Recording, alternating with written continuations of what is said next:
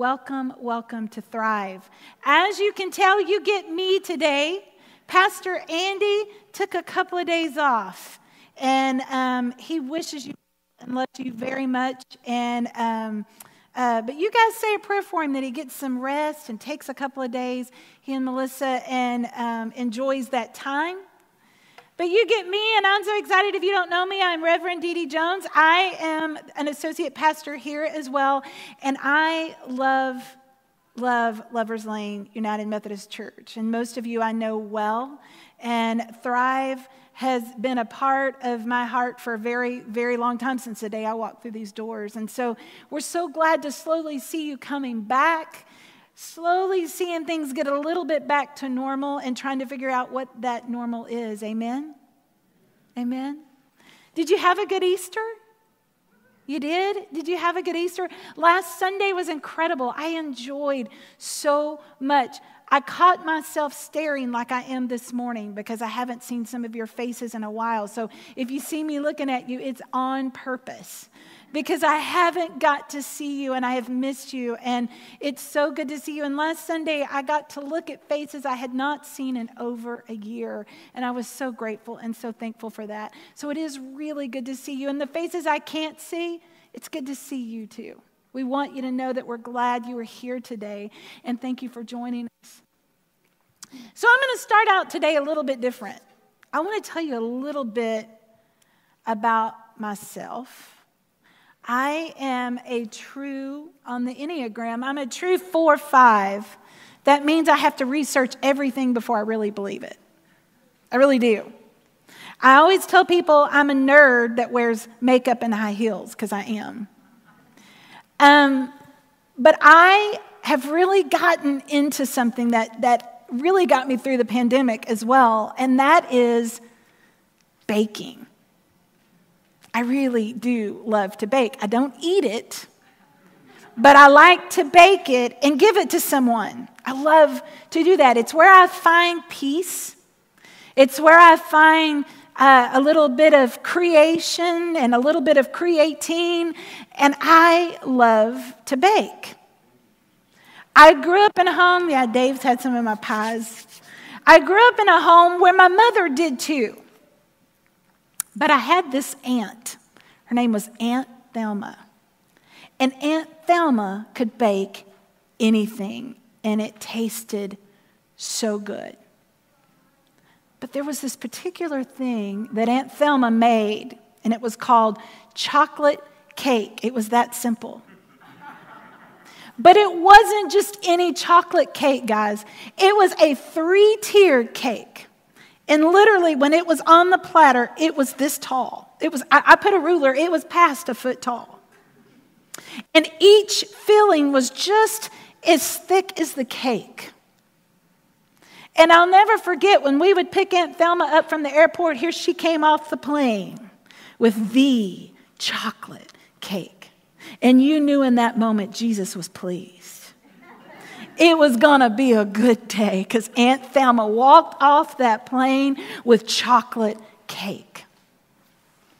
So, since my Aunt Thelma has passed away, I have tried finding that recipe over and over. I've looked through mom's recipe, I found every other recipe of Aunt Thelma's, but I can't find the chocolate cake.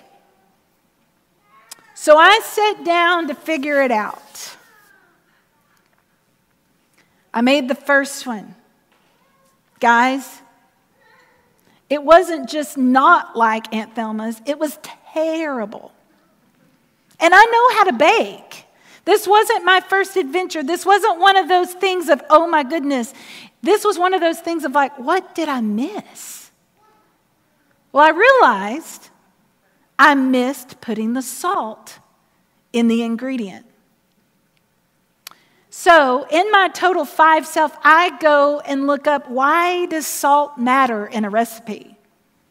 Well, salt matters in a recipe because it gives everything else in the ingredients their permission to have flavor. Gives everything in that bowl permission to have flavor and good flavor. Just a little bit of salt. So I thought, okay, I'm going to go back around to this again. And I did. Second cake, it was terrible. This time, guess what I did? I put a tablespoon of salt. It was too much salt. And not only was it too much salt, it was too much salt.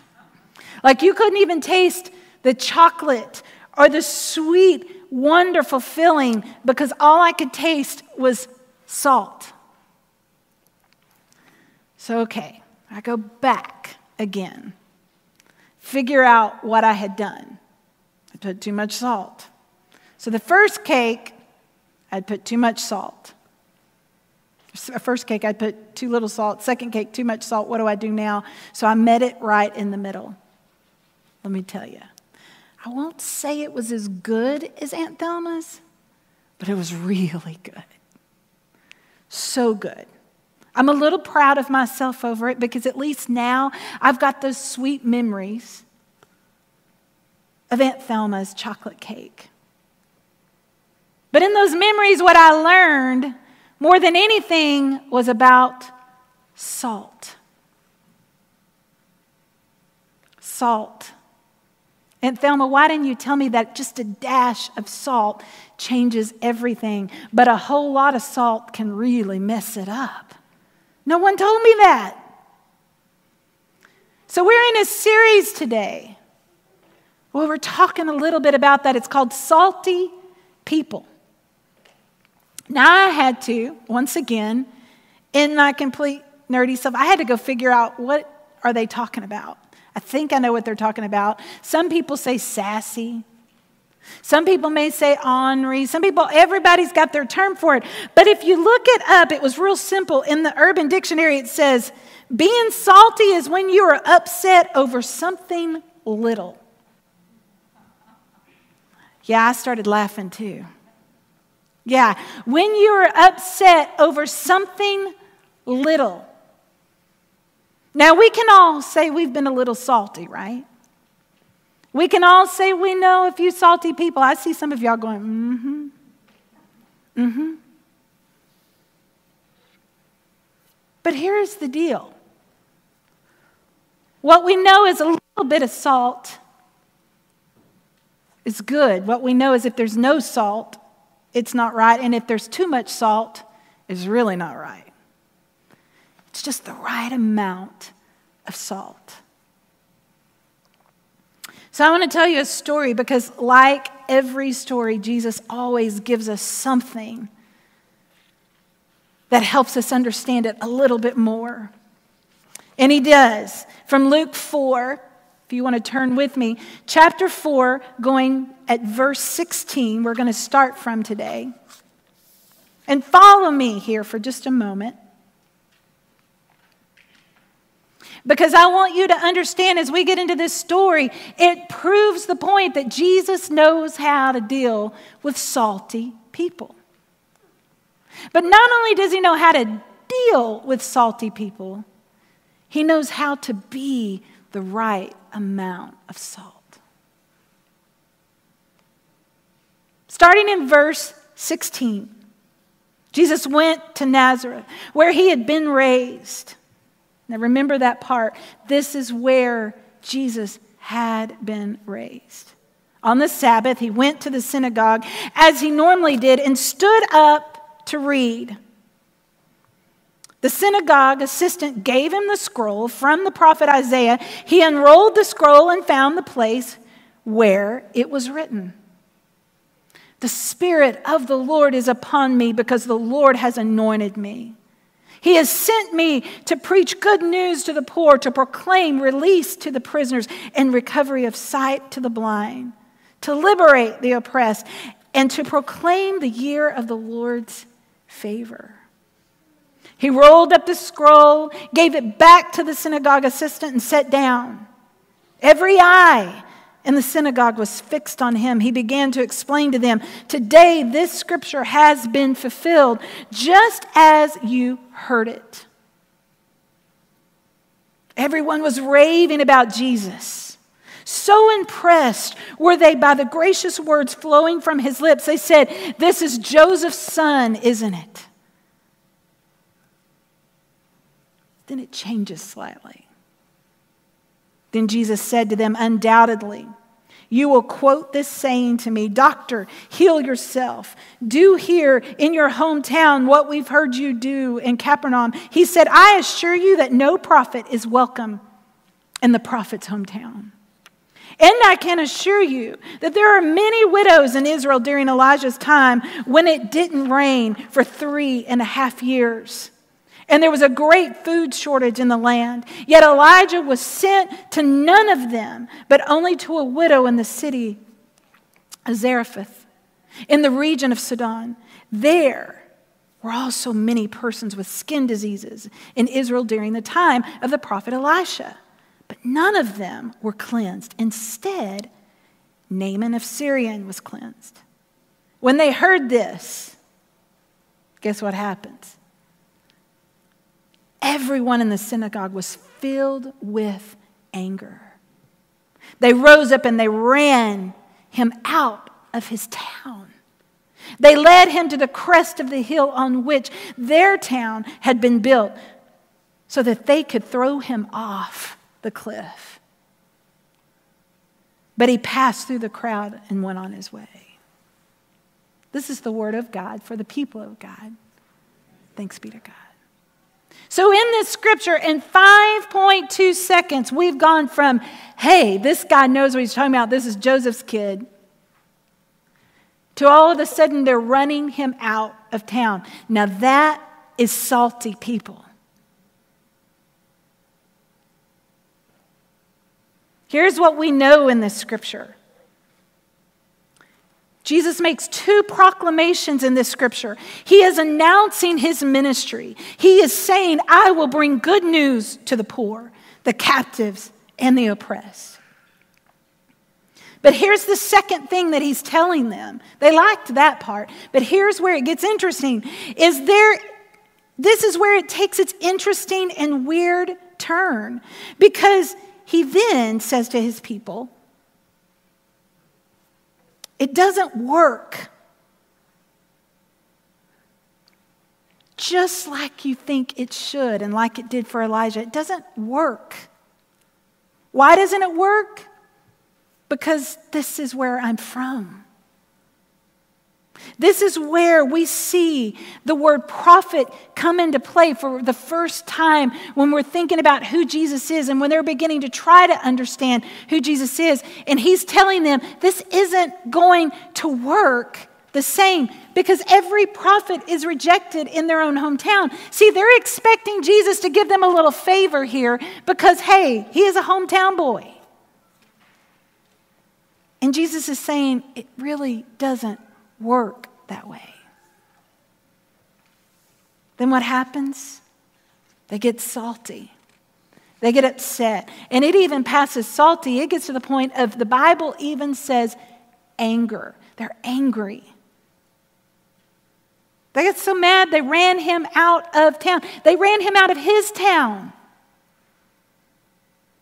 They ran their homeboy, the one they loved, the one that they wanted favor from. It didn't happen, so they ran him out.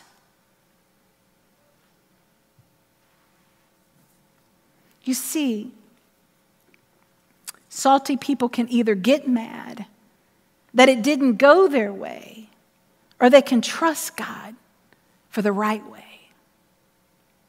It's a hard one.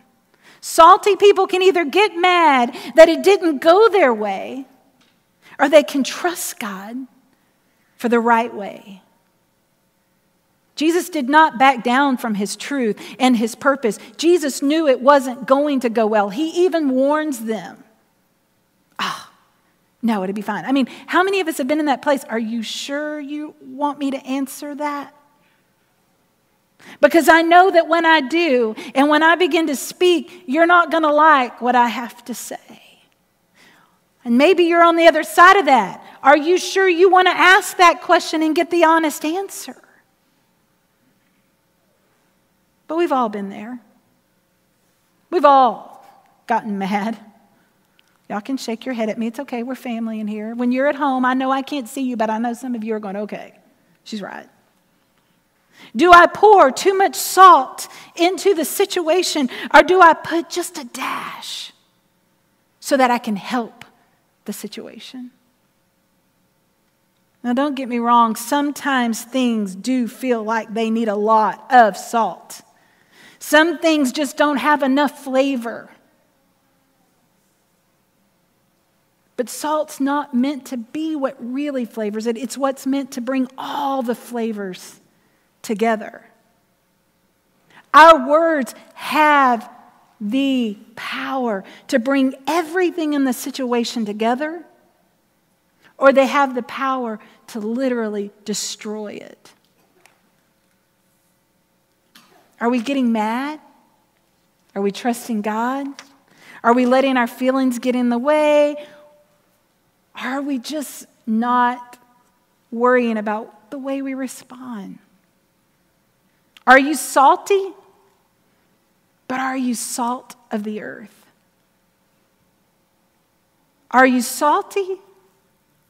Or are you salt of the earth? Which are you? Did you know that salt within itself is one of the cheapest things you can buy, even through COVID? If it's still cheap after COVID, you know it's not that expensive. Amen? It's a natural commodity. It's, it's, it's something that is interesting to watch and how salt is made. And yet, every single person, more than likely, has it sitting in a cupboard so much so that some of us are having to go with something a little bit different because the doctor said, hey, lay off the salt. Which are you? Are you the one always looking for a problem? Or are you the one searching for a solution? Are you looking for all the things wrong? Or are you showing the world all the things that are right? Every day we get that choice. If we are going to be too much salt or not enough. And usually our response is determined by our motivation. We usually feel what we open our mouths and say. There's a reason we say it because of what we are motivated and what gets us motivated to do. Jesus' motivation was about sharing his gospel. What is your motivation for? When we listen to God, we are going to get the right amount of salt. Are you that dash? Are you a game changer? Are you that saltiness that makes that cake taste really yucky? Maybe you've been both. And maybe you've learned. And how are you dealing with salty people? Are we being honest here? How are you dealing with salty people? I see some of you giggling, or some of you whispering, because you've probably thought of several people in the top of your head who that might remind you of. Or maybe you've thought of yourself and circumstances you've been in. Jesus didn't back down he did get his message across in a way that even warned them. But here's the thing even in doing so, it's not that it went great for Jesus in that moment, because it didn't. They ran him out of town. Sometimes, when you're trying to deal with salty people, it doesn't mean that it's always going to end well because you can only control you.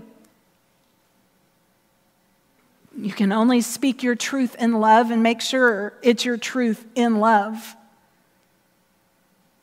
But you can't control what they are going to do, right? So, what do you do?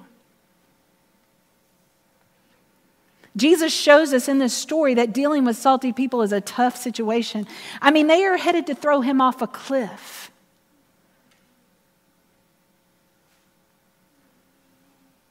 Can you imagine? He's like, I warned y'all all the way out the city gate. I told you, you're not going to like what I have to say. Did you know that we can love people and not agree with them? Did you know that? Did you know I can love you with all of my heart and I still don't have to agree with you in order to love you? Did you know that we can even put our own salt into the equation? And we can even make it better, even if I don't agree with you. That is because the love of Christ has equipped us so to be able to do that. I can walk into a situation, put just a dash, and it may not even be what you like, but that little dash of salt the Holy Spirit will use, and it's pretty amazing in how God will move and how that circumstance and that situation will change. I personally found that dealing with some salty people is one of the hardest and most difficult things to do because sometimes it comes out of nowhere. But there will always be salty people in our life from now on. People looking for something wrong, people looking to pick a fight, and people searching for the next drama. Just make sure it's not you. But Jesus showed us that when we get caught in these places, we have that choice. Am I going to be salty or am I going to be salt of the earth? Which am I going to be? And as we close today, what I love so much, and we talked about this a couple of weeks ago, what I love so much is that in the idea of free will and what we believe, is that you're not puppets on a string being told exactly what you can and cannot do. You get a choice. And we get choices. Are we going to be salty? How do we deal with salty? But we also get the chance to bring balance. We get to bring balance to the recipe, just like my Aunt Thelma's cake. Am I going to put just enough salt so that it tastes so good? Or am I going to put a tablespoon in like I did the first time and mess the whole thing up? Or maybe some of you go, I'm not going to put anything in there. It's still going to miss its flavor. But we get that choice. Are we willing to live into our own saltiness so that we can be the salt of the earth? Because the cool thing is, when Jesus reaches down in that bowl and that salt and he grabs just a dash and he puts it in that bowl with everything that's already been mixed together, he brings all those flavors together. He begins to mix it together. He puts it in the pan and he bakes it. And when it comes out, it is the best thing ever. That's what Jesus does. But we get that choice. Father, I thank you. Are we salty? Are we salt of the earth? When we allow you to move, when we allow you Father, to show us and guide us and give us wisdom to know what we do in that situation, what we do in the circumstances that seem beyond our control, seem too hard to understand, seem to be in a place that we have no concept of what do we do next. God, we know that you can use us.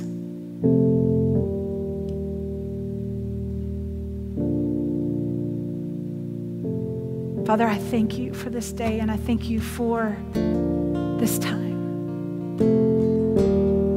We give you glory, God, and we give you honor. In your holy name.